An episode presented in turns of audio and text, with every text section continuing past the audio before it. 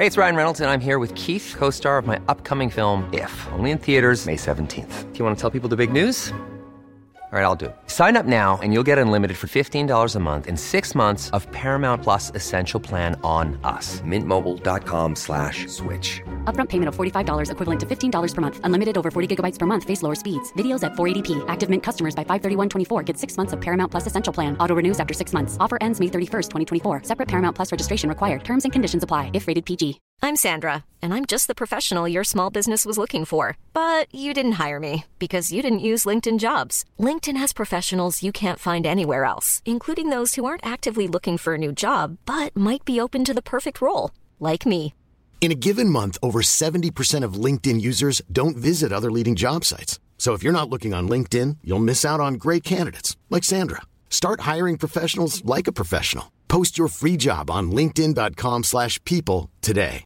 Even when we're on a budget, we still deserve nice things. Quince is a place to scoop up stunning high-end goods for 50 to 80% less than similar brands.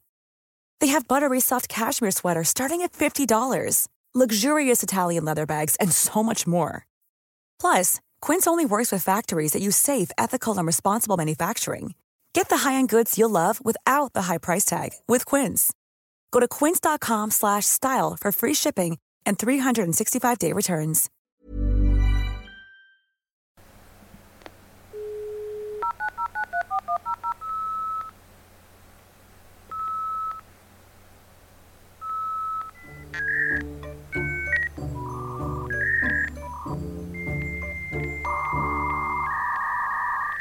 For fuck's For sake, Kathy. fuck's sake. She did it again. It's the change in microphones and stuff that I just forget to press the record button. God, but I no. noticed it. We were 30 seconds in there.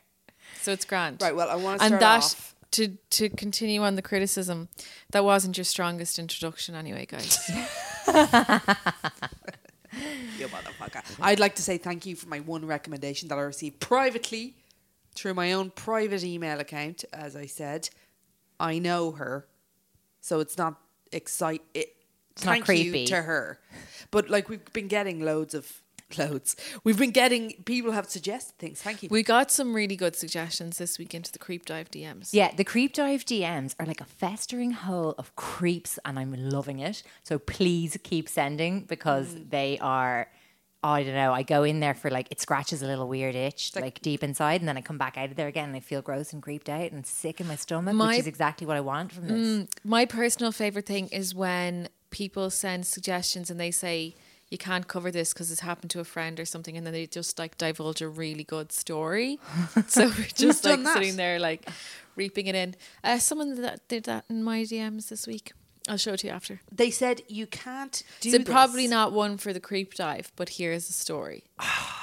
because Well, these that's it's- torture. Yeah, but like I mean, we're only really supposed to cover things that are within the pub- public realm. Like that's journalism 101. If they're of value to the audience, if they're interesting, we can't just you know mind someone's lives and hard times What for about our our own own? enjoyment. Our own lives are fine. We're putting ourselves out there like fucking Egypts, but other people, it's a bit more contentious. I want to apologize for my all over the place. With tra- I felt I could have delivered Travis with more factoids. I told you I can't even think about the wine stemmed, long stemmed wine glass without laughing my little face off. So I- I believe that you acquitted yourself beautifully with Travis. I have proper notes this week, and I would want to because the story is fucking disgusting.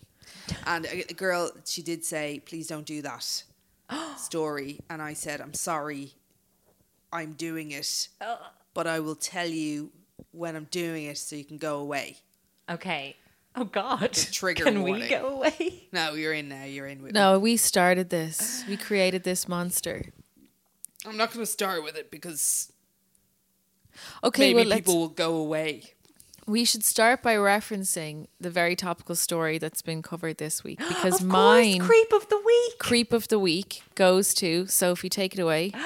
Dan Mallory, uh, author behind uh, The Woman in the Window.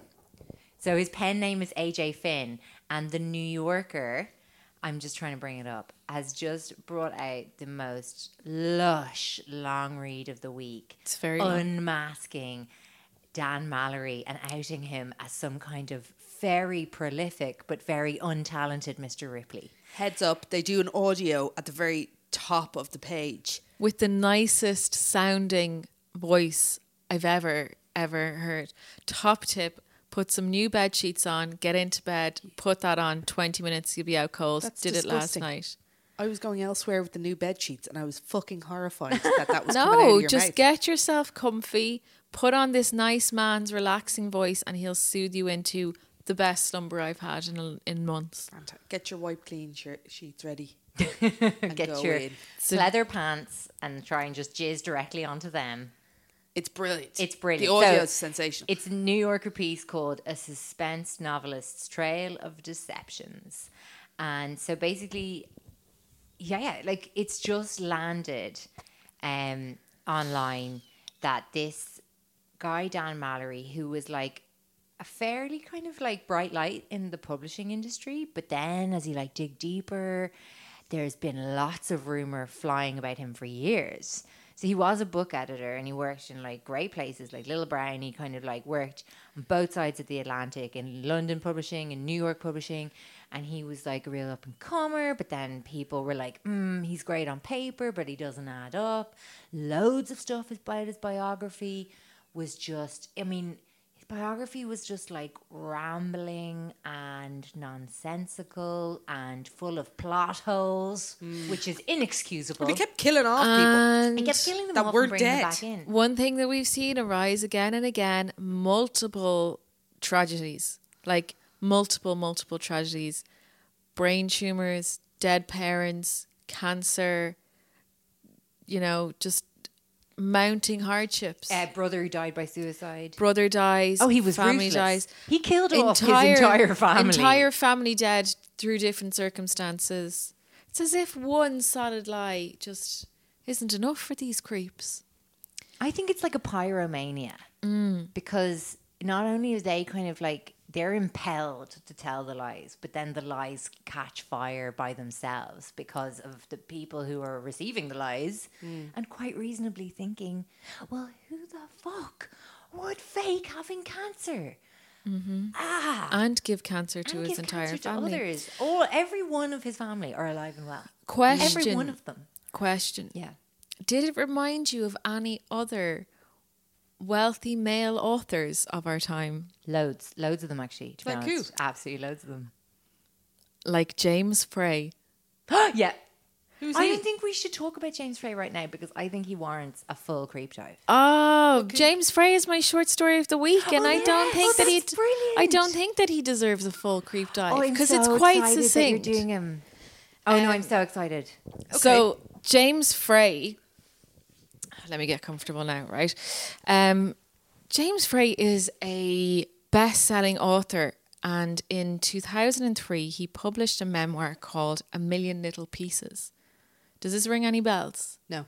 So this was a really well received um, memoir about his struggle with addiction and his overcoming um, years of alcoholism and drug abuse to kind of you know he he just his rehabilitation back into society and his learnings as a person.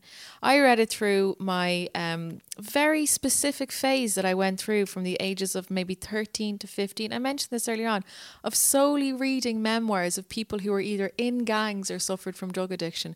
Really fascinating genre of literature i find. And i read this book before the controversy came to light so key dates here, right? It was published in April 2003. It kind of did well. Um, it was a story of crime, uh, eventual uh, healing, sobriety, and then positive. It got like a positive reception. Amazon.com actually selected as their favorite book of the year in 2003. The book is basically from James's perspective that at the age of 23 he wakes up on a plane to find his two front teeth knocked out and his nose broken and he's no idea how he got on the plane um, or where the plane was headed and he had no recollection of the previous two weeks um, like the book opens that he's covered in vomit and spit and stuff and he's kind of like come to and just doesn't understand where he is anyway, soon after the plane lands, he is checked into a rehab facility and um, he's told that he needs to either stop using drugs or he'll die by the age of 24.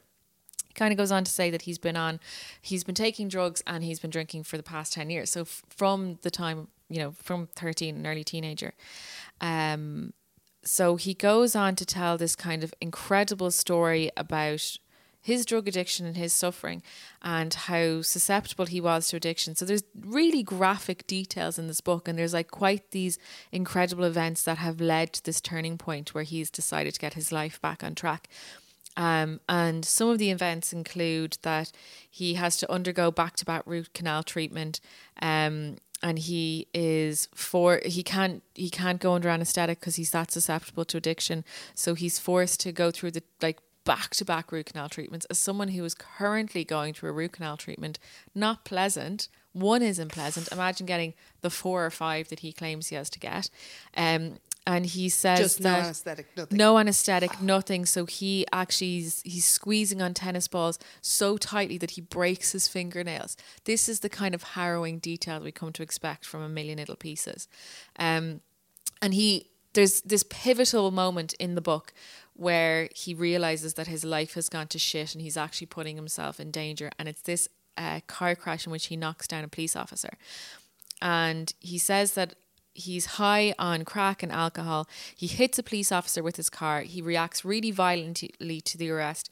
Um, he's charged with assault and he has a deadly weapon and he's found with drugs and he um, he goes on these kind of this rampage of slurs against the police officers and it results in him being prisoned being in prison for 87 days.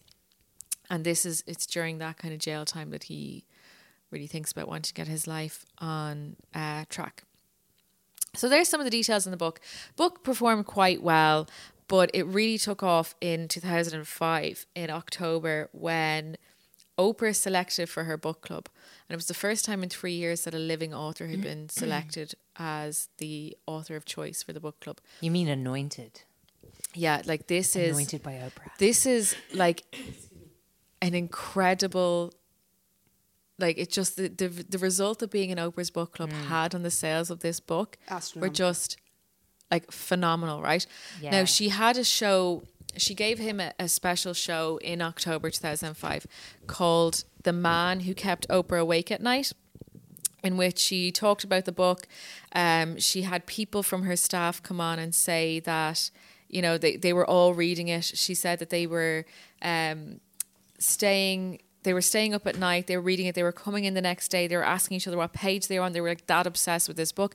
And it was a total kind of um, sort of turn in direction from the usual type of books that Which they were would recommend. self-helpy, Usually self-help spiritual. kind of yeah books whatever but that this book was so powerful it changed their thinking they were obsessed it, it brought them to tears um Did you, what did you think? I mean, it's a good book. It is a really good book.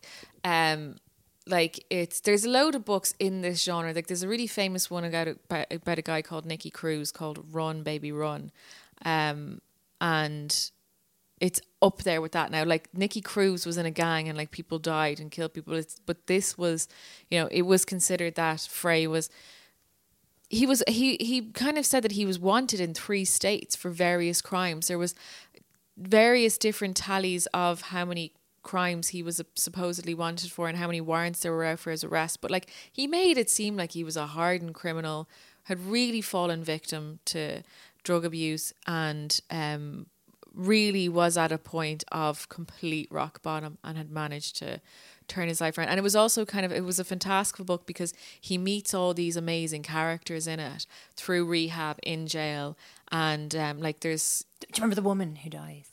Yeah, and that's the the emotional payoff of these people that were in his life There's a lot of yeah. a huge part of the book. There's like four or five kind of key characters that he meets that really alter him as a person and change his perspective. But they are either like they get one gets like life imprisonment, one uh, one dies, uh, one I think like disappears or like he loses touch with them. It all comes, you know, these are all people who cannot speak now. And it definitely has to be noted, James Frey, very all American, good looking. Yes, so White that's guy. that's the thing. He's not The package. Yeah. He looks Doesn't quite like add up, but like he looks great. he's like a good He looks looking. great for it. He's a good looking young dad. Like you know, I he could be a he could be like a YouTube dad now. That's Yeah. his kind of level of kind of attractive. Did he Oprah in- interview him? Yeah. So Oprah Twice. did interview him after this, basically, right? So um, after the segment on Oprah and after after the segment, he wasn't featured in that segment. He was featured in that segment, but he wasn't interviewed on TV in that segment in October 2005. They were just talking about the book, added it to the book club. It like soared after that, right? After she recommended it, it went to the top of the New York Times nonfiction bestsellers list and it stayed there for 15 weeks at the top. And after her recommendation, sold 3.5 million copies. Incredible, like Wow. making this guy very rich, making his quite um his literary agent who was quite unknown at the time also very successful, right? Did anybody at, start sniffing around his surely at this point? Yes. So in January 2006, a website called The Smoking Gun published a six week long investigation revealing the book was full of lies. Like A million little lies. the piece was called A Million Little Lies and it basically undermined pretty much everything that he had claimed in the book. Okay. The story of where he assaulted the police officer, resulting in his imprisonment, was revealed to be that he was actually issued two traffic tickets. One for driving under the influence and one for driving without a license. He received a misdemeanor criminal summons for having an open bottle of beer in the in his car. He spent five hours in police custody, custody and was released on after a $733 cash bond. It's quite different from the 87 days in jail that he claimed to have um, of of had. There's another incident in the book where he uh, talks about being in a in a train crash, and there was an actual train accident, and it, two female high school students died in it. But in his in the book, he kind of appropriates himself as a, as a serious victim as this of the in, in the in the crash. He kind of puts himself on par as a as a third victim but a mother of one of the dead girls actually said um, that he had nothing to do with the accident and she just figured he was kind of taking liberties as a writer to sort of embellish um, and she just kind of you know just thought it was odd but didn't really do anything about it um, the smoking gun like there's, there's like the six page kind of report from the smoking gun which they like investigate every minor detail of the book um, and before they published the piece, they actually confronted him and they tried to interview him a couple of times. I think they I think they interviewed him three times and in the second after the second interview he started getting panicked and he said there's nothing at this point that can come out of this conversation that is going to be good for me. So he knew his game was up. Like he really knew because he got he got a lawyer after that then as well. and there was a let it go so far. Oh, how But I think- sleep at night. but I don't think he anticipated how fucking large the book was going to become. Okay, Like, and of know. course with this publicist, everyone's like, "We can't fucking pull the plug on this because we're all making and money." it was It was years as well after it. it was actually years that it ha- after it happened. It now was there's kind a, of lot delayed of wave. there's a lot interest. of yeah, and there's a lot of interesting points about this. His manuscript was rejected 17 times before it was published as a memoir. So perhaps it was a case that he was trying to publish it originally as a kind of Fiction. Fiction or like loose inspired by true events Okay. and then it was when he um maybe then he changed it to it being a memoir, memoir. to sell it. Yeah. Um, initially, when these kind of reports started to surface, Oprah stood by him, and she was like, "The premise of the book and the inspirational nature of the book is still the same. It it, it talks about rehabilitation after drugs. It's still uh, very worthwhile to people." Um, in two thousand later in two thousand and six, he went on Larry King with his mother, and he defended his decision to to call the book a memoir, and he uh, defended. He said there were just minor details that he embellished for literary effect. Um, he What said his mother doing there? I think he just brought his mom along for like moral support. Support. I think she was like standing by him, saying that a lot of the details were true or kind of whatever. Um, he referred to the reality of his addiction, and he had said in the point as well that like when he was, it was. It's interesting that he had said in the book that during his addiction he did have a problem with lying, and he used to lie really frequently to get out of things. Um, when he was in the throes of addiction. Oprah called into the end of the segment at Larry King and uh, defended the book and said that it was still an inspiration and still recommended to people and that um, she had actually spoken to the publisher who had uh, assessed the book's authenticity and she stood by it and that they say it's it's authentic and Frey had claimed that there was over 400 pages of proof that the instances in the book had occurred. Oprah had too much skin in the game by then. Yeah, she couldn't she back could. down. She had to stay She face by just sticking with Absolutely them. could not back it is, down. If it if it was good, it wa- like it's ground, you know, is inspirational. You know, it's a story after all. Call it a novel. Right? Is that the problem? Hell to the you yes. don't that's call the it problem. a memoir, like. Yeah. Um, at the end of January 2006, Oprah brought him onto the show and uh, she wanted to hear from him directly on whether he had out and out lied or whether he'd simply embellished the minor details, as he had said to Larry King. Uh, but it was on the Oprah show that Frey admitted to several of the allegations against him, and he admitted that there were that the smoking gun had basically been accurate in their entire report. Um, Winfrey then brought out Frey's publisher Nan Talese to defend her decision to classify the book as a memoir. Um, then Talese admitted that she had actually done none of the fact checking that she had said she had done, that she had not done anything to check the book's veracity. Um, it, despite that her representatives continually told Oprah and other people in press releases that had. all their due diligence had been done and they had classed it as brutally honest, they kind of admitted then that actually it had not.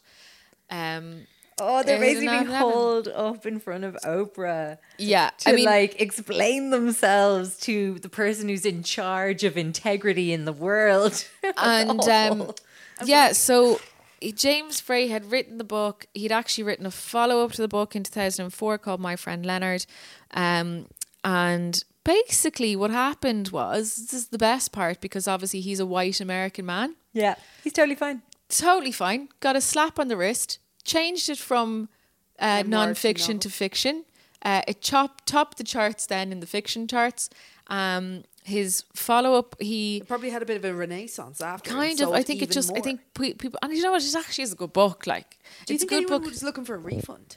People did look for refunds so there was a lot of people who claimed they wanted refunds or whatever and then he was dropped by his publisher and then a follow-up book deal he had like a six figure i think it was a six or seven figure book deal for two more books he was dropped by the publisher um and Swiftly he picked up by somebody else. yeah, and his publicist, his pub, well, his Nan Talese famously dropped in saying that she couldn't trust him. They were both kind of made to look foolish. But then he went on to write 16 more books. Yeah, just have a really steady, 16. decent He's career. got a really steady career. He's currently worth about $4.5 million. His um, loyal fan base, diehard uh, fans. Another book he wrote not long after, I think it was his third or fourth book, Bright Shiny Morning, another New York Times bestseller. Um, he has a, so he writes a mixture of YA books and uh, adult literature. He has a publishing function that again came under massive controversy when he he started a um a publishing house for young for YA books. He wanted to create commercial content a la Twilight. He said that from the start. And then when a graduate writer uh, shared her very, very sort of constricted contract, he again came under controversy. There was a there was another headline and another pieces about how he was basically creating this um, fiction factory he was only paying his writers like two hundred and fifty dollars. Terms of the contract said that he could uh, remove the writers from the project any time. He didn't have to pay them rights. Really, really vile kind of um, contracts. But um, he seems to have published a fuckload of titles out of it, and Classic. yeah, so he's just another thriving white man in this world who built himself and all his success on lies. Fake it till you make it. That's James Frey. I He love just- the feeling that he was shitting himself though. I don't think he fucking was. I'd say only momentarily, and then he was like, "I'll spin this." Defo. think? If anyone wants to catch up with James Frey, like in the now, he did Elizabeth Day's podcast, How to Fail, um, just for Christmas, and it's an interesting episode. Did really he? good. Uh, yeah. Did he? and is there any remorse out of him? Like, No, No, zero zilch, nada. So what was he doing on how give a to shit. fail then? Acknowledging that he failed. Oh, failed? just talking himself up to fuck. Sure, he loves himself. As they all do, it takes a certain kind of ignorant courage So to, that's to lie to Oprah. my look God. her well, in the Lindsay eye. Lohan did it, and now watching her. Have you? Sorry, bit of a segue. Beach party, Lindsay Lohan. No, I'm not. I, Bit of a segue. it's fucking amazing. I don't know. I feel uneasy watching anything with Lindsay Lohan in it. I just, it's her accent is so weird. She's back to American. Is she? Yeah. It's a bit. It's still a bit like Affected. odd. It's because she's off her head. However, um, Uh, yeah. Well, she's not listening. I have a theme is emerging. Why, are That was you so much fun. I love James Frey's story. Uh, like you, I was obsessed with um, Million Little Pieces as well. And yes, we have a distinct theme that has emerged very organically here because we never know the stories we're going to tell. Is it lying white men? Yes. No. Close. Well, it's we're staying in the. That's the, the theme for this entire books. podcast. No, no, no. We've covered lying women. the women. Um, Loads of women. no, we're staying in the world of books for my one. okay.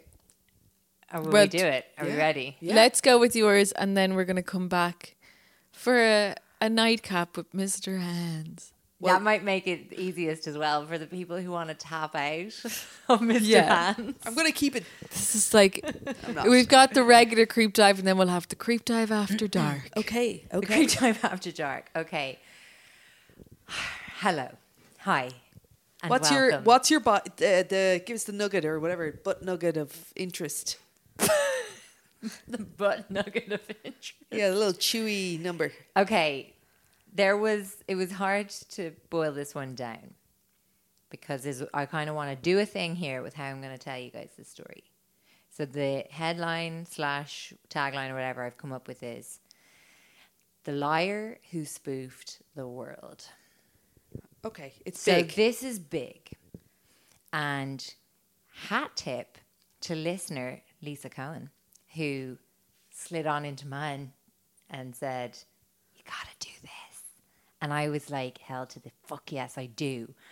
This story was one of the kind of orig OG stories that I was like, if we do this podcast, this person is have we? Are we we, going to, have heard of this person? That's the funny thing about this person. So it's so big, and I think anyone who knows it is going to know it in depth, and anyone who doesn't know it is going to be like, "What? Where was I?" Okay, But I'm I've so I kind of checked it with a few different people, where I kind of just called them up and was like, "I'm just going to say a name, and you tell me what you're getting." And I checked it with like a person who'd studied English in Trinity, for example, and that person didn't know. Look, I wonder Let's do us do I- us two regular salutes who've never graced the halls of Trinity know about this person? Do you think Sophie's graced the halls of Trinity? Because she hasn't. no. Abs- she has absolutely not. Um, look, it's like with all creep dives though as well. Like you know, even if you know the story, like you never know it to the like we go deeper than any normal person has time for. Mm-hmm. And like on that, I have I have two modes of research today because this is complex. I have digital and I have analog. Do you have So- first person accounts and, and, and primary research again? Because I like that. I did set the bar high last week. Okay, so I want to tell you Just to give kid. readers, sorry, just the last time I'll interrupt you. Jen and I have both reclined and put our feet up to prepare for this story. Just noticed. Well, I just know we're going to be here for the next three and a half hours, so I might as well get. Have you gone to the toilet? Fuck you. Does anyone need to wee wee before we go? I'm like squatting in front of my research, poised. I think if we keep interrupting her, she's her head is actually going to explode because all we've heard for the last couple of days is the excitement of telling this story. Oh god, shit! I've really fucking blown my load into our fucking WhatsApp group, haven't I? And now I'm gonna like absolutely just get a semi chode and Can you choke this out so badly. start the fucking story? I think we're don't know, building Jen, the can tension. I, or do you want to interrupt again? Are we building the tension for the readers, or is this really fucking No, it's annoying, annoying. It's listeners? annoying. Okay, sorry. for me. Okay, I want to tell you about a boy. Okay. A boy called Jeremiah. He was born in 1980 of this we can be fairly certain. On Halloween in West Virginia. So West Virginia is like Clarice Starling country. Do you remember how Clarice Starling talks? And she talks about like the silence of the lambs. And he was a good man. Daddy was a good man. I love when she does this. Okay, so that's the voice. it's rural, you know. It's, it's kind of perceived as a little bit kind of backwater, kind of ville. And Jeremiah was born into a chaotic childhood with a disturbed mother. Her name was Sarah. He was placed in foster care from about the age of zero to four before his mum, Sarah, came back for him God. and took him from his foster parents and arguably took him out of this, I suppose, Stable. average, stable home. And Sarah was a disturbed individual, and she had kind of suffered patterns of abuse in her own life and visited them on Jeremiah. Kind of all she knew. So now it was all he knew. But he like he loved his mother. He was obsessed with her. Actually really obsessed. Like that attachment kind of warped and became a longing to be like her. So through the 80s and stuff, he grew up in this really, really bizarre situation with his mom, who was what was known then as a lot lizard. Who that? Which, now? So in West Virginia, there's a lot of truck stops. And at these truck stops, we have sex workers. They all called themselves lot lizards. And there is this kind of community sense among these women who, you know, basically worked with the truckers, Servicing the truckers servicing as they the truckers. They were all f- like addicted. They were, you know, on the kind of the bottom rung of society. And that's where Jeremiah kind of grew up. And he, I suppose, like inevitably became what he saw. A lot lizard. Yeah. He did. Yeah. So he Saw a gap in the Sarah basically was in and out of his life, and he was kind of passed around from kind of like sort of acquaintances of hers, fellow sex workers, basically, and he was kind of just relied on the kind of charity of these people. There was others like him. This is now coming into the kind of early nineties. He's a te- like a really young teenage boy, but I think part of like because of his kind of obsession with his mom and things like that, he from a really kind of young age kind of was quite fluid in terms of gender and wanted to wear lipstick and dresses and he kind of posed as a girl boy and he actually kind of became hooked up with this pimp who kind of God. specialized. Mm. Let's put it that way. Was he underage going in there? or- Oh yeah. Oh God. This was like a vile landscape. But, and so he kind of wound up, he got out of West Virginia and he wound up on the streets of San Francisco, hustling. Was a junkie. He was just trying to get by. And it's kind of all he'd ever known, you know? Yeah. So, streets of San Francisco, he is constantly in he's in crisis because he's so traumatized from his his childhood and stuff like that. He rings um, a crisis hotline for teenage boys, and this is pivotal in his life.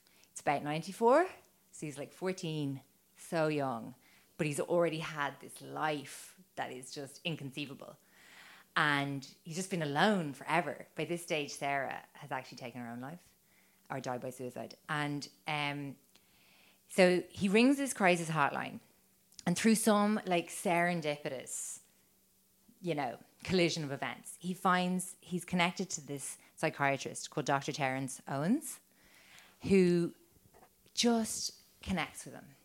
At first, there are conversations, always by telephones, all through this hotline. Their conversations, he's slowly kind of trying to build a rapport with this frail sounding individual who's still at this point living on the streets. And um, they they really connect, and basically, Dr. Owens becomes completely instrumental in like rehabilitating Jeremiah and also like radically altering the course of his life in a way that nobody could have ever predicted. So he helps him to gain a home with a social worker called Emily Frazier and her partner. And that's like the first step, the first move towards like the first stability he'll have ever known. He talks for hours and hours and hours on end on the phone with Dr. Owens. They talk about his past, they talk about the things he went through at the truck stops, they talk about how he copes with it all now, his ambitions. And Dr. Owens advises him to start writing to help process what he's experienced. And um, he starts to share his writing with um, Dr. Owens, who is like, okay, hang on. You really have something here. Like, this could be your way out of all this. You you need to pursue this. You have a raw talent here. He's a psychiatrist, but it's you know he's connect very well connected, hmm. and he just can see something in this kid, and he's like, you know, I w- can I share your writing with some friends? And he actually, um, as I said, Dr. Owens actually has like some serious connections, and um, you know he shares his writing with some like really big writers of the day, like um, it's a guy called Dennis Cooper that wrote this book called Try that is about drug addiction as well and like was like Jeremiah's Bible. Like there's like, you know, this sort of Jeremiah kind of like picked up this kind of like disparate, incongruous kind of education through the truck stops. There was a John, as he calls him, client, who'd like given him this book by this writer, Dennis Cooper. And the next thing he knows, Dennis Cooper is like phoning him and saying, I read your story. You're amazing. And obviously, it's like completely blowing Jeremiah's mind. And so he becomes like, he basically kind of gathers around him this kind of circle of mentors and writers who really want to help him and big him up. Because of and he's only in his late teens, like he's kind of about, he's just turning 17. Are they doing this because of his story or because of his work or because of the combination? I think it's the combination, but the work does stand on its own. Okay. Um, because I remember reading his first book because we were like just teenagers ourselves when it was coming out. What's it called? It's called Sarah's the first one. And it came out like literally when I was about 14. And I remember reading it and being like really blown away because it was By the this standards of his writing, yeah. So crazy. I mean, I was 14. I don't know if I was there going, oh my God, his writing, but everything, the combination of it all, like he was Yeah. 17 years old and this book was massive. But say before the book came out, he kind of um like he'd gotten into a kind of an anthology of short stories called Close to the Bone, and that was kind of the first notice um he kind of struck with kind of wider consciousness. So like the New York Times picked up on this anthology that he was featured in. So he was just one of many, many writers, but the reviewer um named his as like the most startling standout piece um, in this book.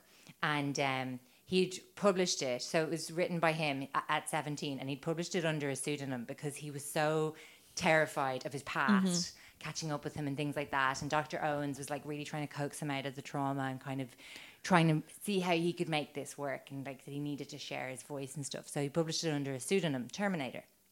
And uh, this story kind of totally blew the kind of New York publishing scene's mind. And they were all like, we need to know who this guy is. Like, you know, he's 17 years old, he's got a voice. And he really, really, really does have a voice.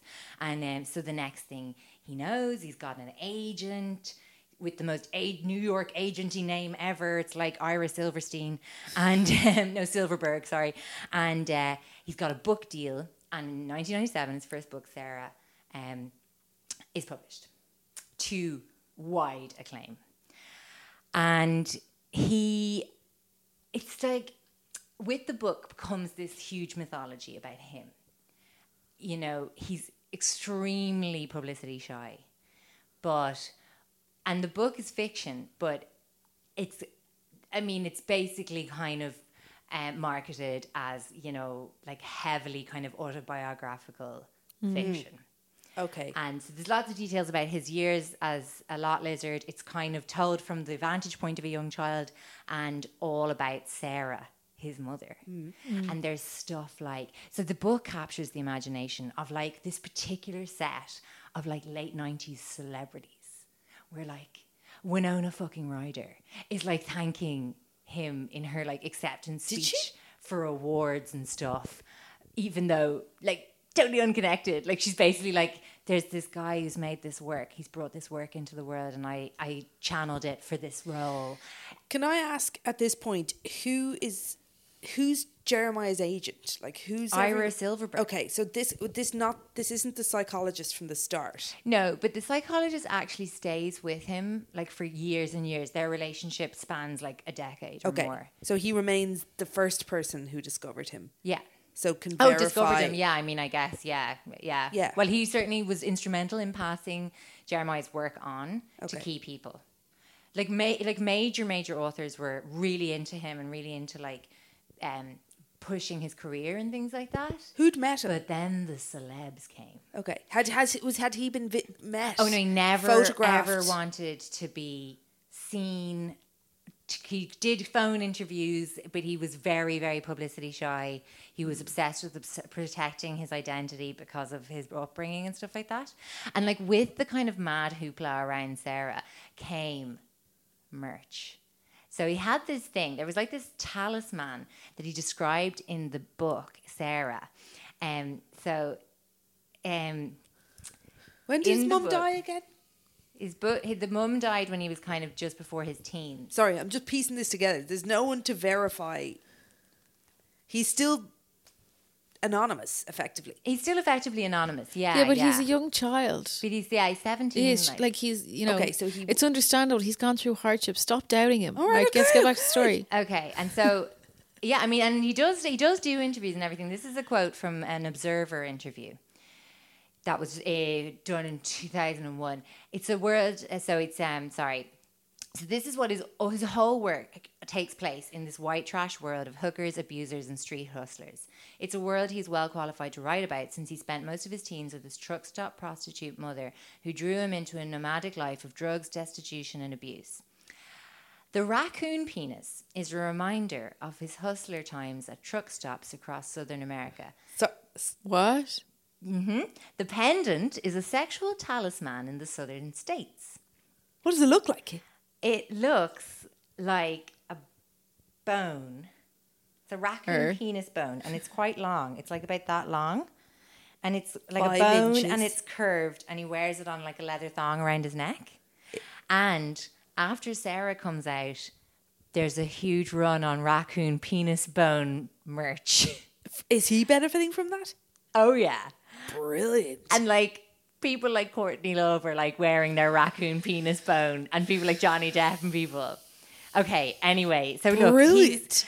The need to pick up my phone and Google this is like ah. you will see, you will see um, them when we. I'll show you all the pictures of the raccoon penis bone. So basically, he just was, um, he was just this kind of insta celeb. His friend, um, Asia Argento, who's an Italian actress, she was actually um, Anthony Bourdain's partner. Oh yes. Um, she was also huge in calling out Harvey Weinstein. That's Do you right. remember? She was one of the very Yes, first yes, people. And actually, funny enough, this film, um, She's now up for char- on charges of oh yeah, oh yeah. Anyway, she um, basically made a film adaptation of his second book that starred like Winona Ryder, Peter Fonda, and Marilyn Manson. All these people were in his circle. Um, he didn't want to do readings of his own work because he was so reclusive and frightened of publicity and stuff like that. And so, like, famous celebrities would step up and do readings of his work for him. Do you know what I mean? Yeah. He became like BFs with Gus Van Sant. who the fuck is that? He's a director. He directed Elephant. Do you remember that movie that they made about Columbine? Funny enough, um, Yeah. Jeremiah wrote the script for that film. It was very controversial, and he was dropped from the script, but they still credit him as an So, associate producer on that film. He's best friends forever with these people, but he's just He talking to them on the phone or something. Oh my god, endless, endless, endless Right. phone conversations. Michael with these- Jackson style. people. Yeah, there's like reams and reams of audio actually of celebrity voicemails. And that Jeremiah kept as kind of like souvenirs and stuff like that. And people like Tom Waits leaving him messages. Billy Corgan is like, hey, it's the Corganator. Everybody friggin' loved him. So, in 2001, when Asia Argento wanted to make, so it was his second book that she had optioned to What's make a film called? of. The second book was called The Heart is a Deceitful Above All Things, and it was a collection of stories that kind of made up a kind of a loose novel and kind of was kind of almost like a prequel to Sarah. So it was more about his childhood years than about the truck stop years. And um, so it was then that he really started to connect more physically with his celebrity fan base. so he met Asia Argento, and he and Asia Argento actually started a relationship. And they were making this film together. So he he exists. was and this was in like 2001 so he went to italy to you know visit the set. Is they he really really connected. presenting as a male or female now. and it's ambiguous and like from the start his work has always kind of covered that. Like he has said of his childhood we would go to different towns and sarah his mother would change our names. I could be a boy i could be a girl she would be whoever she wanted to be. We could be brother and sister. Usually we were sisters because she found that men were more threatened if she had a son or a brother. But if we were girls that was more allowed. So God. so he's always kind of had that sort of fluidity there. Mm-hmm. And yeah, he looks like if Macaulay Culkin dressed up as Michael Jackson, who I don't know. Yeah, it looks almost like Yeah. as if Kurt Cobain, Macaulay Culkin, and Michael Jackson had a child together. So he's not- strange three way that produced a child. Okay, from not, three men. Not clearly one or the. Uh, he could pass No. for either. Yeah. Quite feminine looking. Oh yeah, and his voice was really distinctive, like very light, very feminine, very you know. I have my raccoon bone penis. It's like my sexual talisman. Why am I getting quite Michael Michael, Jackson Jackson? Yeah, I think it's just because I'm using my same voice that I do for Michael Jackson. I'm You sorry. did. the yeah. whole It's just good though. telephone communication Oh stuff. yeah, yeah, and Such Is the twist that this was Michael Jackson? So anyway, he's in Italy and like doing promo for the film, and like he's becoming this mega star. Like he's on the cover of Vanity Fair, surrounded by, or sorry, he's in Vanity Fair, surrounded by Tatum O'Neal, Rosario Dawson, Winona Ryder, Asia Argento, and Debbie Harry everyone is his friend. Shirley Manson wrote a song about him. Courtney Love leaves messages on his answering machine. At one point, she's like, "Hang on a sec, I just have to do a line of coke." Goes off, goes off the telephone for a minute. Comes back, just barely breaks a flow in the message she's leaving. Um, who else is she? Who's he friends with? He scores Michael Pitt at one point. You remember Michael Pitt who was in Dawson's Creek? yeah. It is this kind of like who's who of late 90s celebrity. And you remember like in the 90s, it was like there was much more kind of like a grunge aesthetic. And like people were actually less conservative than they fucking are now. Yeah. And uh, he was just a fucking absolute, I don't know, like just source of complete fascination, but also people just had a lot of empathy for him and they wanted to help him and protect him. He was obviously him. really charming. If he Oh, felt that these relationships, he was able to. Like, was he quite manipulative? he was really quiet. Like He- everyone. Oh, how fascinating! So he just let famous But people that was talk probably about part of his themselves part and of they his loved him. Yeah. there is so much power in silence. Like Mm. sometimes, if I'm in a situation and people are talking, I'll stay quiet, and people assume that I'm smart, but Mm. I'm actually just not contributing to the conversation because I don't know what's going on. That But I explains think a lot, him, Cassie. they just inferred a lot on him and basically allowed. I mean, he kind of allowed them to kind of believe that he found social Mm. interaction incredibly difficult, um, which you know, I don't know how much it, like I don't know like his days as a hustler versus now he's very reclusive, very shy, very retiring. But like obviously, it's kind of a defense. If he's seventeen, is Can he I on, is he on his own? No, Well, he's sorry, not 17 at this 2001 now, stage. He's Sorry. like he's 21. Like he's still really young. Yeah, Jen, the passing of time. All right, and, all and he's not on his own. He actually has like a really close kind of manager slash handler person who's called Speedy, and she travels with him. And She's She- suspect. Here we go. English. She's Oh, from right. Ingerand. Um. So any, I'm doing a bad English accent for a reason. You'll realize. So anyway, like so, the pinnacle of his fame is perfectly exemplified. And here's our Irish connection. I do always enjoy finding them. I, around this time, he was given the Bono talk. You know about the Bono talk? No. The Bono talk is famous in Hollywood and in celebrity circles. Basically, Bono like ambushes fresh, new, young, talented meats and like goes and takes them under his old Bono wing and kind of tells them how to be famous. And it's really famous. He do, and he does it for loads of different people. If you Google the Bono talk, it's definitely a real thing. So, okay. So we'll leave him there in Italy, hooked up with Asia Argento. Can I tell you about somebody else for a minute? Okay. Yeah. Okay. Oh, we've switched from the laptop to the handwritten notes. We're on both. So, let me tell you about Laura Albert. Never heard of her. She was born in 1965. She's American. Between 1965 and 1994, I don't have a lot of concrete details about Laura Albert. 1965 and 1994. Yeah. So, So, that's a span 39 of years. 30 years. 30? Yeah.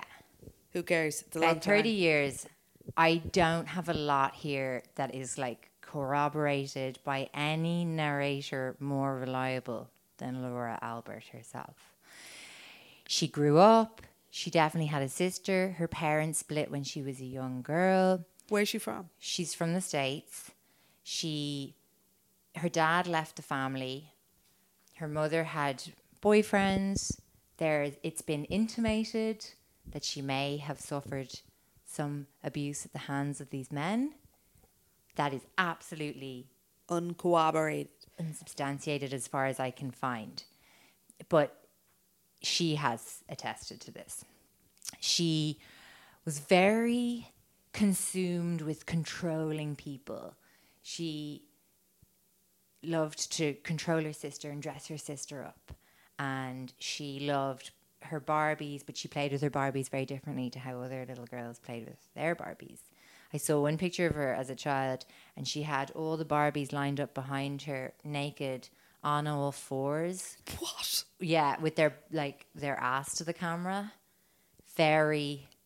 What age was she when she I mean, that? she looked about eight, maybe. Yikes. Yikes. So, hmm, she was really into the punk scene.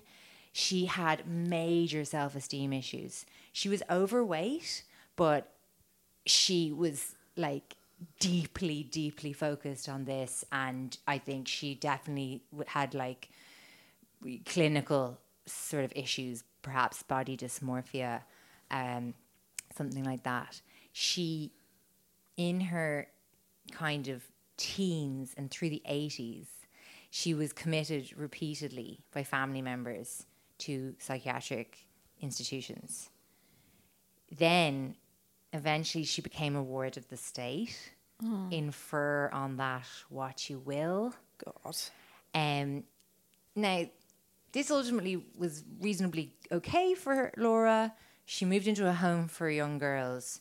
And I, I think kind of started to flourish uh, in that she discovered the punk scene around that time. And she really loved the kind of theatre of the punk scene and the kind of dressing up and the elaborate kind of hmm. personas of the punk scene. She kind of started getting into relationships, but she still had this really dysfunctional relationship with her own body. She um, worked for a time as like a phone, on a phone sex hotline, ah. and she wrote a very um, quite well regarded sexpert column under the pseudonym Laura Victoria in the kind of early 90s.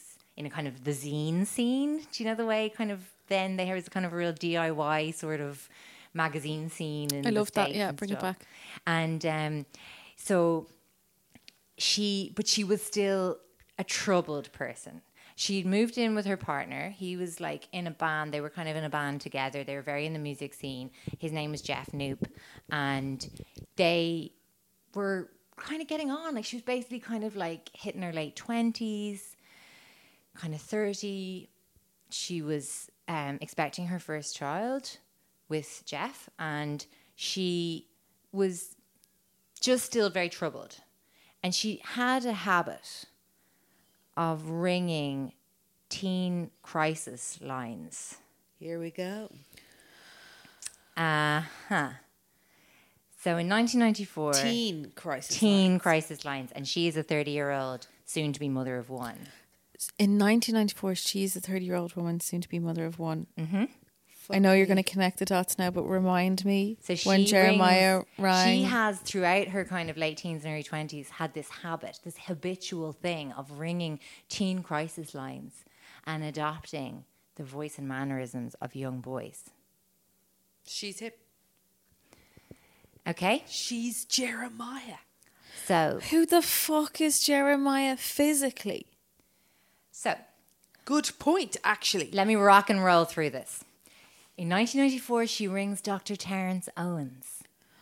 She says, "I'm Jeremiah, and I have a raccoon penis bone, and my mama was Sarah, and I love my mama." Brilliant. And I was a lot lizard in West Virginia. And it all began. And it all began. Terrence Owens encouraged Jeremiah to write his stories down. Did he not? She wrote his her, his stories down. but did Terrence Owens never meet him in person? No. Never met him in person. Who the fuck was your one going out with? Um, Asia Argento. Yeah. Okay. So Okay, yeah, yeah, God, because this is a good story. thank well, you. no, no, no, no, no, definitely. okay look this is this is complex right so i've got like i've got two ha- pages of handwritten to try and keep these characters in fucking straight so she wrote the original story that was featured in that anthology under the pseudonym terminator Okay. it was huge. It was a huge success. She got an agent. She got a book deal, but sort so much of it was riding on the Remind me. supposed biography of this 17-year-old ex-hustler, ex-junkie, ex-son of a lot lizard, Jeremiah. Okay, Terminator was written by Jeremiah, Yeah. as far as everyone was Everyone's concerned. concerned. Yes, but he published it under a pseudonym, and it was this short story in an anthology of short stories that gained him notoriety. He And, got the write-up in the New York Times. and got which the led book got the deal. agent. He got the, The book Sarah deal. book. But he did. So he needed a fuller name. So he what did. she gave him was What did he call the piece? The short story? Did you give us the title? This title of that story was called Baby Doll. Okay. It was in an anthology called Close to the Bone. I think I told you the name of the anthology, Close to the Bone. Right, but he did publish these works as fiction. Yes. Okay. But very much sold on the premise that they were the work of a 17 year old ex hustler, ex lot Yeah, lizard with yeah, a raccoon yeah. penis bone tethered around his neck. Right. He's also HIV positive. Okay, sure. Why wouldn't he be? And obviously a lot of, you know, question marks around gender fluidity Yes. slash transgender. Very interesting. Basically, a lot of boxes ticked. A lot of boxes ticked there. In terms of marketability. Yes. Who was in the Vanity Fair photo shoot? Okay, so um, she she gave him a full name. He needed a full name, so his name was J.T. Leroy, and this is the name that was on from 1997 to like 2005. J.T. Leroy, J.T. Leroy, J.T. Leroy's a, a talent, a once in a generation talent. He's a once in a decade publishing discovery. I mean, people were wetting themselves about JT Leroy. Um, you know, it. I'm just looking for some um, quotes from like. I mean, he was profiled endlessly, and um, you know, with reverence because he'd overcome so much. He had such a huge talent. There was such an enormous appetite for him, and people felt incredibly protective towards him. Plus, the books and the raccoon penis bone merch was doing real fucking well. So, Laura Albert, um, she realized that she needed a body. A human. Right. And so some accounts go that she went down to um, the kind of downtown area of San Francisco where JT had purportedly kind of wrapped up his hustling life and looked for young boys Big to risk. approach. This thing could just blow it all open. Mm, big risk, big risk. Then she was sitting at home, probably. I mean, she was she was caring for a young child while all this is going on. So absolute respect on that front. Like she was on a nap schedule, presumably, fucking heating bottles to bullshit temperatures, and conducting like mass bullshittery on a Auditions. huge I mean, I also and yeah, writing and writing. Like very it's no decent fiction. writing a book. That is Yeah, some That'd be feat. most people's main focus. So she was sitting around the gaff one night at, at that, all that. Thor is the child, Natch. Really? Oh, yeah. Right. And um, he is he exists. And her eye fell upon Savannah Knoop, her sister in law. Jeff's younger sister. Good shout. Close family. Close family. Keep it in the family. Let's can keep all benefit. tight as a package. Yeah, because they're obviously raking in the money from the sale of these books and the merchandise as well. Like, and selling film rights. Sold the film rights to the two books, Sarah How is and The Heart is Deceitful. actually being channeled to her if she's Interesting using that you bring that up because I read in one account that the initial book advance for the first book was paid out to a finger wag cousin by the name okay, of grand. Joanne. Joanne will take my advance. I'll just be over here twiddling my Sure, I'm 17. bone." I may not even have a bank account. Totally. Grant. I've never had an address. Yeah. I barely Yeah. have a last name. Yeah. So yeah, that kind of shit was going down too. I'm telling you, frauding, defrauding is very, it's very time consuming. I actually have a lot of respect for our spoofers sometimes. But anyway, she started dressing Savannah up, trying out different ideas. Savannah was totally clued in, presumably, at this point. Totally clued in. And um, she was young herself, like, you know, about the same age, like 20, the same age JT Leroy was supposed to be. So, like, a presumed kind of time in her hands. She was kind of working as a waitress, like.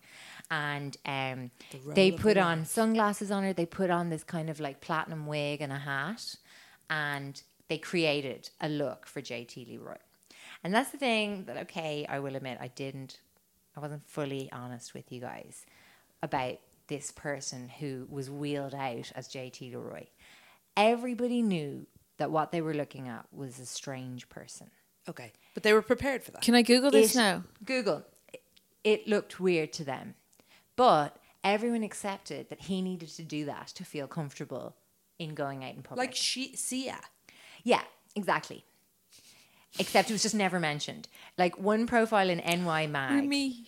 refers to him simply as wigs and sunglasses because it was more like a kind of the body was like a scaffold for these kind of ri- slightly ridiculous, preposterous things. But at the same time, But surely now somebody at this point was a had bit like, really- Ah, Let's have a. it's a it's an it's a weird looking person. Like Everyone Andy knew they were looking. Warhol-esque. Yeah, Andy Warhol esque. kind of. If Bowie. Andy Warhol and Owen Quigg had a baby, It's if so many different people had a baby. Like And it's this is a Kurt female. Cobain, This is a Macaulay female, yeah. Culkin, and Michael Jackson to me.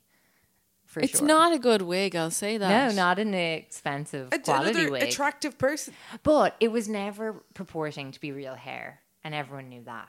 Do you know what Okay. I mean? So I think that's kind of how it worked, and people were ready for this guy to look like fucking whatever because nobody had a blueprint for what does an ex-child hustler. Child addict look like? Do you know what I mean? Like there was just, and also A lot of allowances see, being made, though, yeah. was what we see again and again now is like as well. If you tell a tale so tragic, people can't bring themselves to question Yes, this. you can't say that you're a an ex lot lizard with a Also- chi- tragic childhood and. Someone can't turn around and you're HIV positive and you're Mm. very shy and you have all these issues. Someone cannot turn around to you and be like, "What the fuck is up with your hair?" But also, No. yeah. So what's with your can't. hair? But surely so, somebody was like, I hear lads. Well, the thing is that kind of at the start, some of these kind of rumbling rumors were kind of started by Laura Albert slash JT Leroy. So, for example, in around the early 2000s, so like three years after his initial success, kind of around exactly when wigs and sunglasses materialized, there was kind of a rumor that like Gus Van Sant was behind the whole thing. That's the director, I was talking guy. about, who bought the rights to the other book. And This was a big stunt to That- promo. that whatever. apparently they kind of like well yeah that was the kind of idea that Gus Van Sant was kind of punking everybody um and apparently JT Leroy slash Laura Albert slash Gus Van Sant were kind of okay with people half thinking this because they thought it was kind of funny and Yeah. like whatever and like so at a lot of the time he was the kind of originator of some of the rumors about him. So, uh, for example, there was uh, an item um, in page six in the New York Post gossip column where. Um, so he called the New York Post to tell them that he and Asia Argento were going to have a baby.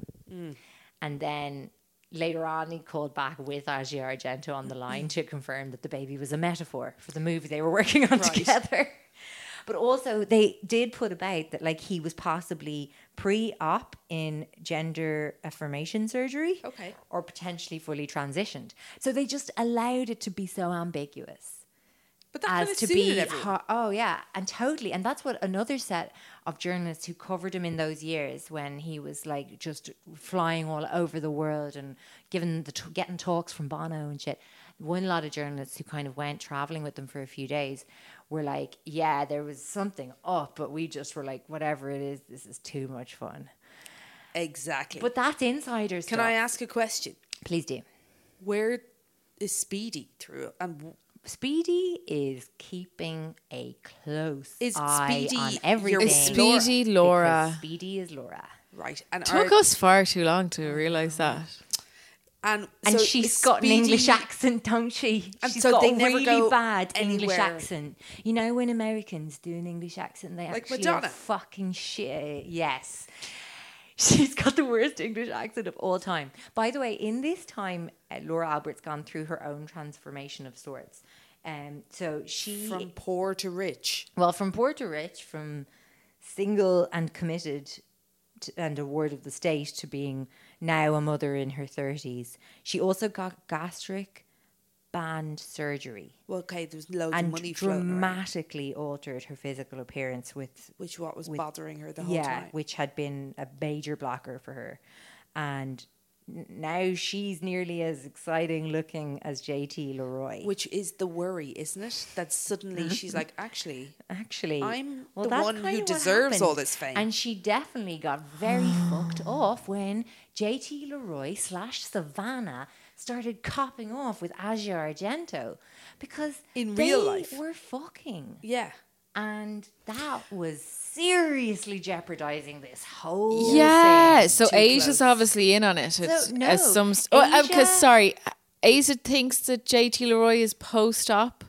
yes, uh, Uh, but Asia thinks that Speedy is like the most cock blocky, annoying handler of Obviously, all time. yeah. And the thing is that Asia has two relationships going on that she doesn't realize she's in. She has a phone relationship with Laura Albert. And a physical And a physical relationship with Laura Albert's puppet sister in law, Savannah. Hilarious. Now, there's so much speculation about the exact nature of their relationship.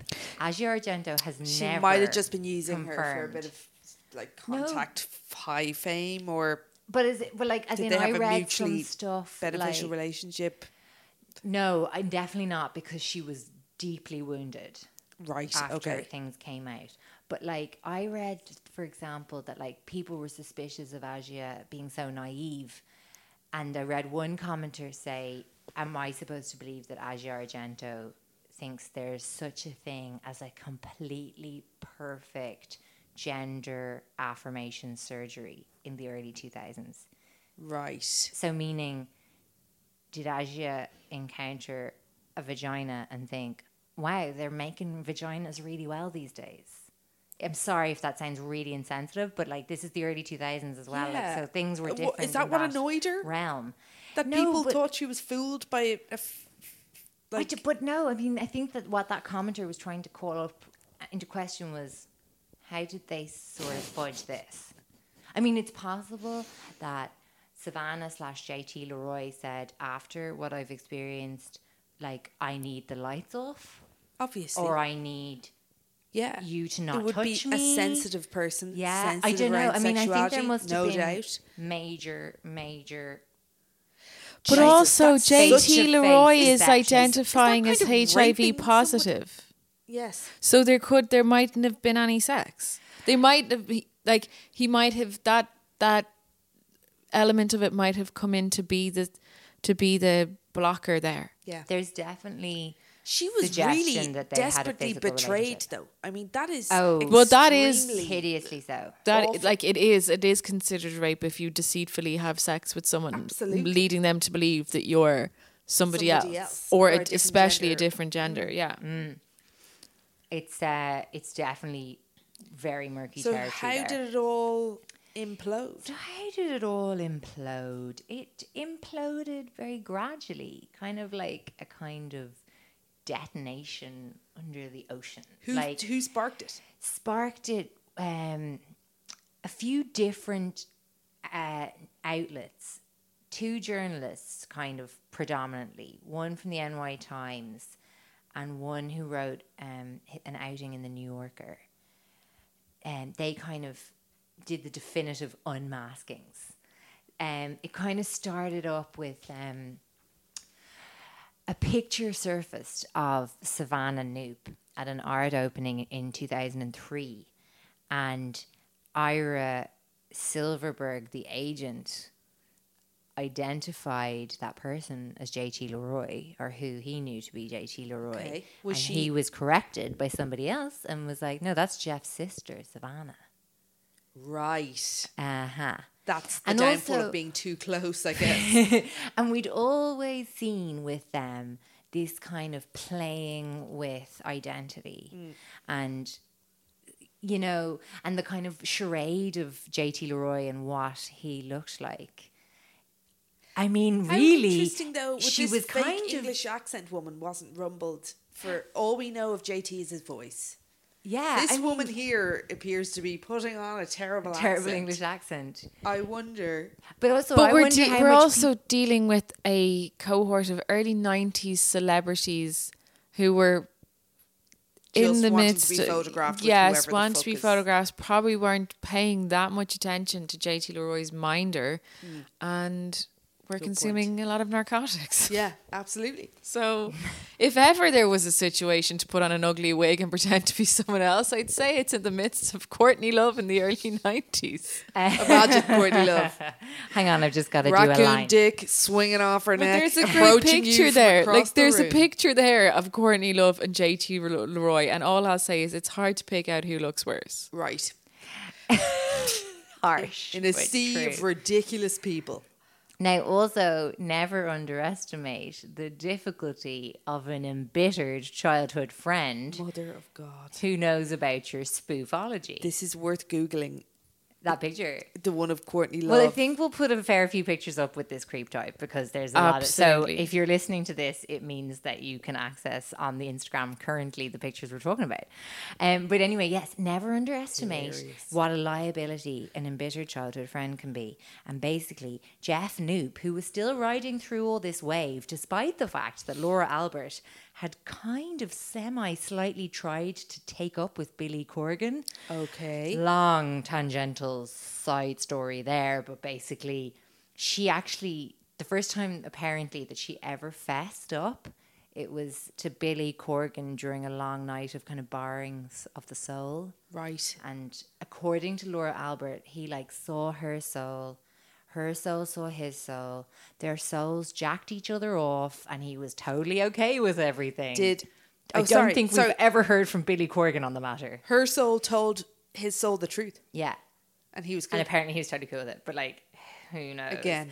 So anyway, Jeff Knoop was still around even though this all was going down and like yeah, and he was like Doing a lot of is childcare, no doubt. Yeah, I'm stuck here with Thor. My sister's over there boning hot Italian actress director.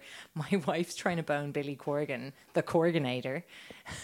There's no space for Jeff. Pay for Jeff. And anyway, Yeah, Jeff, but Jeff is presumably is getting a big slice of the Jeff- pie here for just Jeff's keeping a getting secret. big slice of the pie. Jeff's friend, who was privy to everything, was getting no slice, and he wanted a slice. Here we go. And he started threatening Jeff. I listened to a phone conversation where Jeff was trying to reason with the friend, and he was like begging him to not come out to this. Uh, New York article written by Stephen. Sorry, it's the New York um, magazine article written by Stephen Beachy, um, who like completely outed all the fraud from beginning to end with this source, uh, the friend, the childhood friend of Jeff Knoop. And like in this uh, phone conversation, like Jeff's like, just don't be like this, man.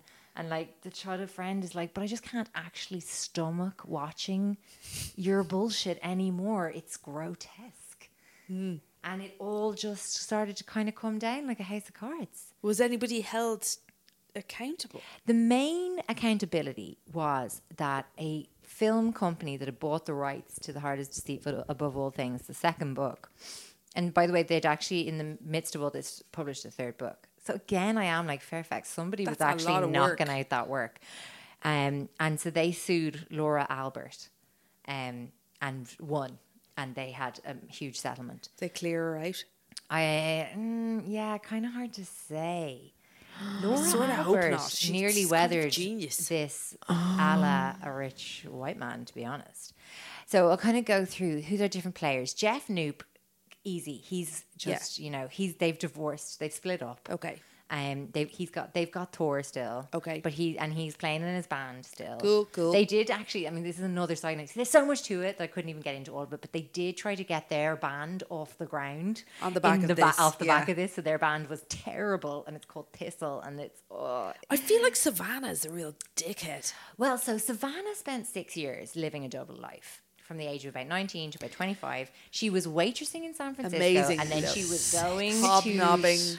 She was going hobnobbing, boning Unbelievable. Argento, posing with Courtney Love, and then flying back into San Francisco, back into her like minimum wage. I'm a waitress in my early 20s. Pretending too to and continue on with her life. nobody. And she got a major kick out of it all. And then I suppose because she was the most anonymous of any of them, she actually slipped away. But she effectively raped that Alicia woman. Well, that was all, you know. Um, We don't know. well, no, it was really left really sour taste. Obviously. yeah. That- Like that is Asia really- Argento. I don't think has ever gone on the record and talked about any of this. Okay. at But all. I'm sure she feels humiliated as well. Oh no, completely. I mean, it's uh, d- yeah, it is like a a betrayal on so many levels. It's really gross, It's and like you would question bad. your your ability to judge people and everything. Like Absolutely. it's, Oh my god, you'd never trust anybody again. yes, And I guess she was seeing. Especially not people in wigs. I mean, Mm-hmm. if there's ever a person that looked like they shouldn't be trusted, yeah. So like there was kind of two years of fallout. And as I said, Albert was the one really held accountable. And yes, I mean, rightly so. So she Savannah was knew sued. slipped from public view. and So did she was Susanna sued. and Laura stay. I imagine not, because Savannah, who's kind of had a period of time as a clothes designer and now more recently as an artist, but in 2008, she decided that she wanted some more of this pie too, and she published a book with Penguin Random House, Girl, Boy, Girl. So this came out in 2008, so only two years after the exposure of the whole spoofology.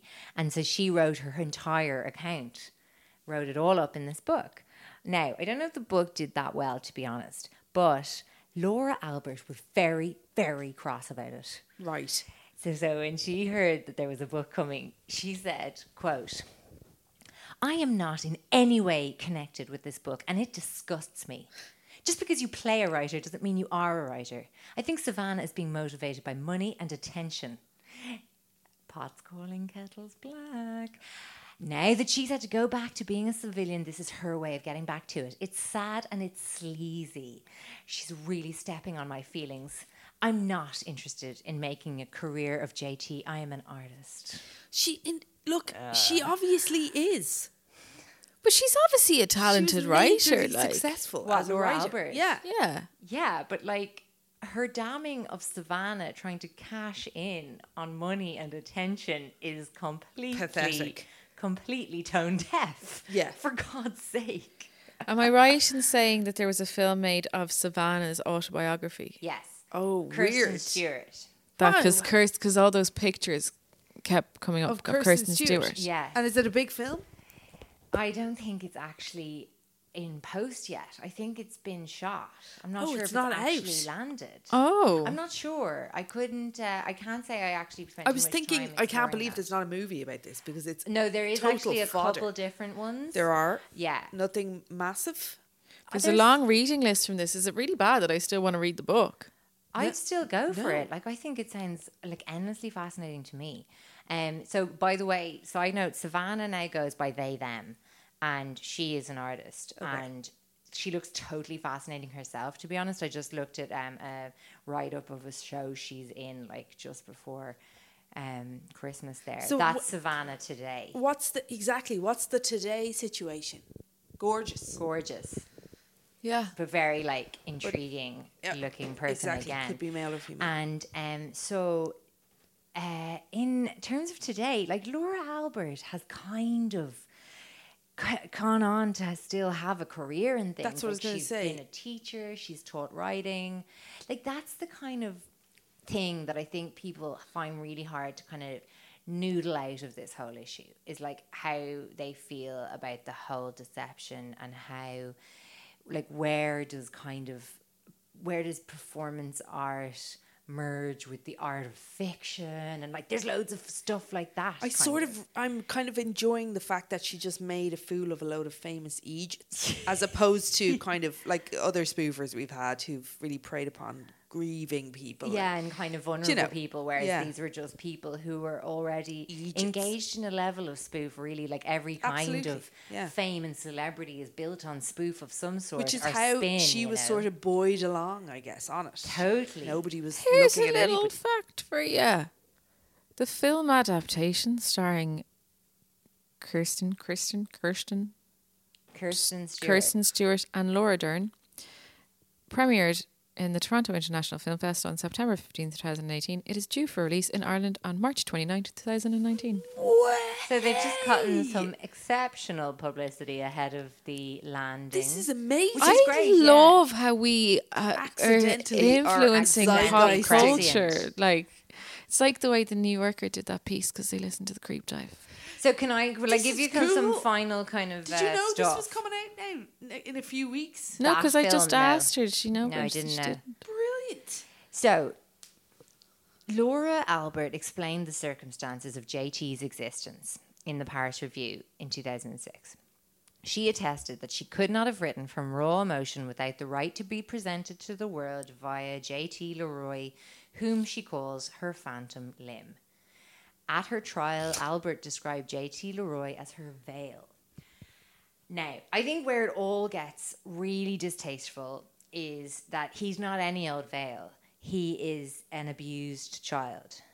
And that's, Yeah. I think, what we can't get carried away. And she, as a 30 year old adult, Yeah. pretended to be a Disturbed child. as she may be, but the thing is, all of her biography pre the mid 90s, I'm getting from her directly.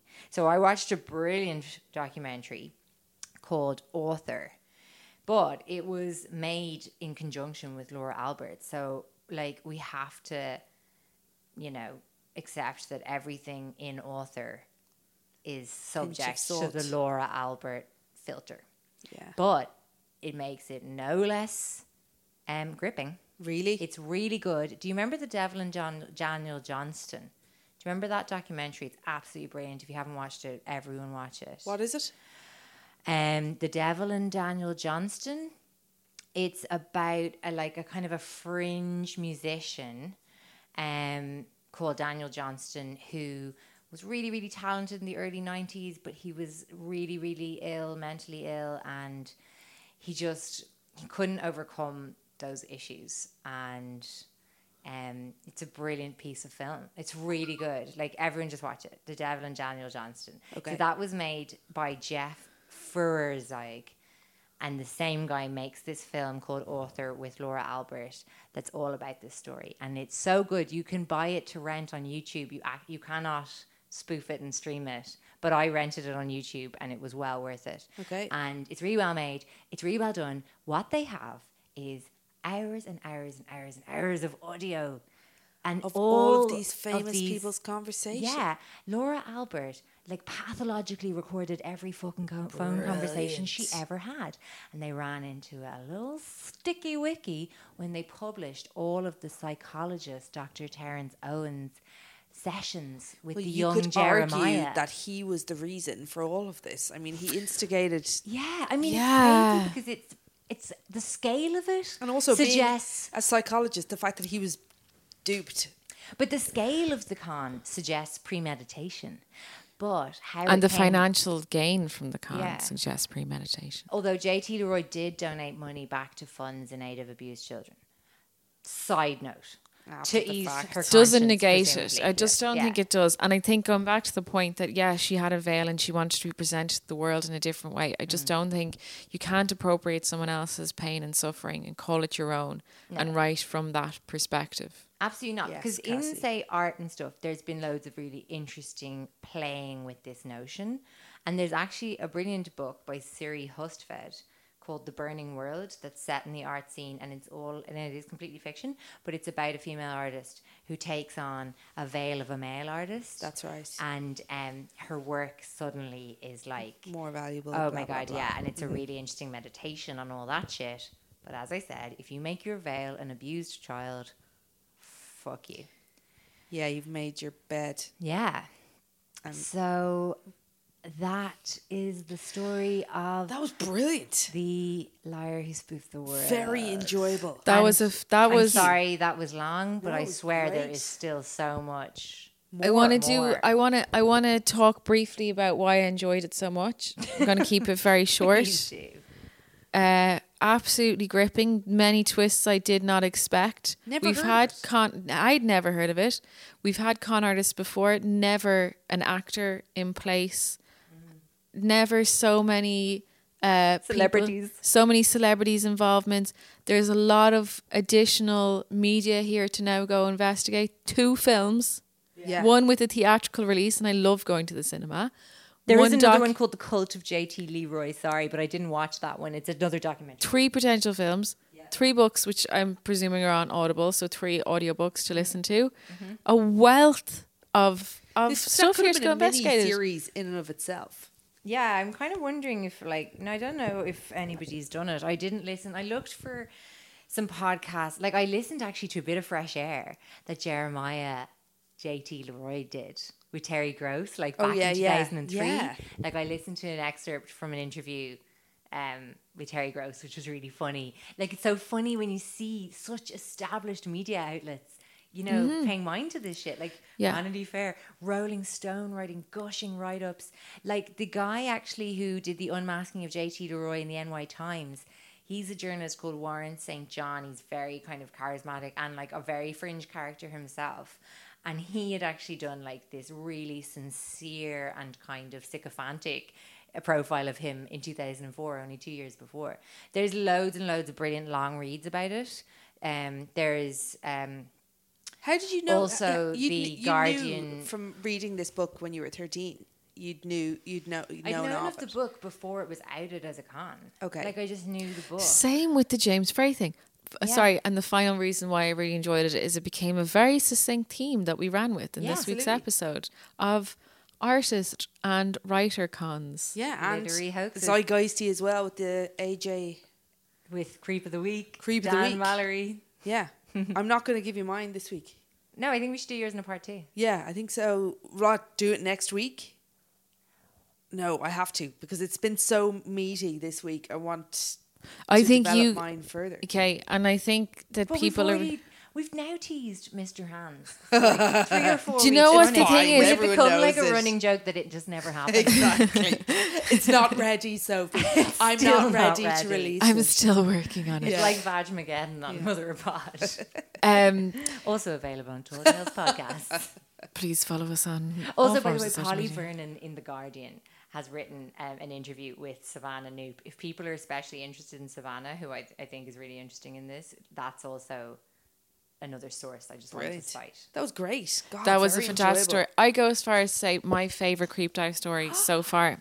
Now we're only like Nice. we're only a couple of episodes in or whatever. Very good. So. Um, Still take it. there's still time, but that Yeah. was really good, really unexpected. Yeah. Thoroughly enjoyed it, and I think the I think you told it very well, Thank well you. exceptionally well. I really enjoyed when you introduced Laura as a character, and the way you told us all about y- Leroy, and then Jeremiah. All right, stop sucking her off. very good. But I'm Um, not finished. I didn't come. oh my Where's my god, Okay. Raccoon penis bone. Wait, did anyone look up the raccoon penis bone? no. No, I can't believe They're that got so away much from bigger us. than you think they would be. Um, this episode's incredibly long, but let's finish it off by Saying thank you. saying thank you. And we are going to do a live show.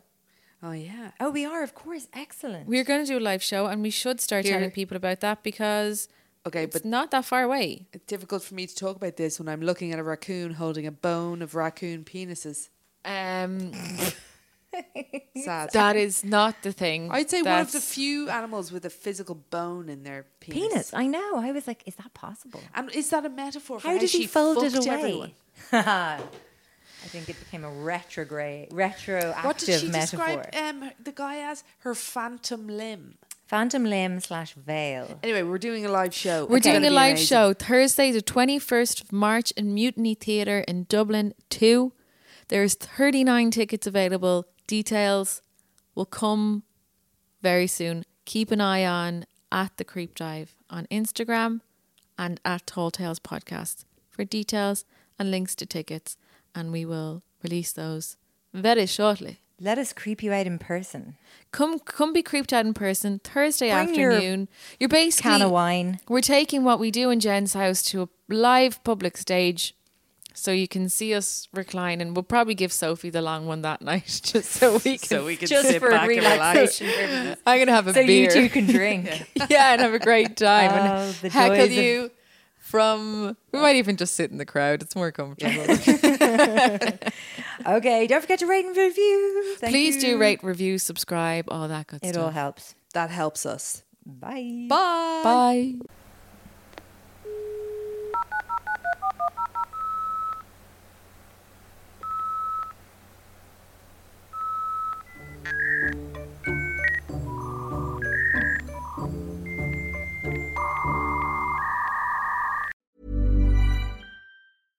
Even when we're on a budget, we still deserve nice things.